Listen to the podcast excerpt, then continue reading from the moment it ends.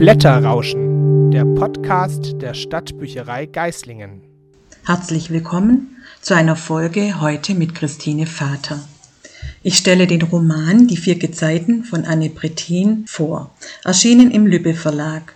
Worum geht es? Die Kieslings gehören zu Juist wie die Gezeiten. Als Patriarch Eduard das Bundesverdienstkreuz erhält, kommen sie alle zusammen. Eduards Frau Ada, die drei Töchter sowie Großmutter Johanne.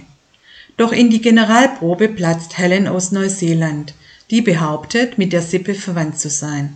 Und tatsächlich, die junge Frau ist Ada wie aus dem Gesicht geschnitten. Gemeinsam gehen sie dem Rätsel ihrer Herkunft nach, denn Ada ahnt, dass der Schlüssel zur Wahrheit im familieneigenen Hotel de Tiden liegt, dort, wo vor 75 Jahren alles begann. Was begeistert dich an dem Buch? Eine wunderbar spannende Familiensaga mit Geheimnissen, liebevoll gezeichneten Charakteren und Zeitsprüngen. Der Roman zieht den Leser wie Ebbe und Flut in den Bann und zeigt die Höhen und Tiefen menschlicher Gefühle wie Liebe und Verrat auf. Das Buch zeichnet sich durch einen lebendigen, flüssigen und bildhaften Schreibstil aus. Deshalb könnte ich mir eine Verfilmung des Stoffes gut vorstellen.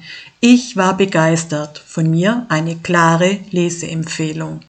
Das war Blätterrauschen, der Podcast der Stadtbücherei Geislingen.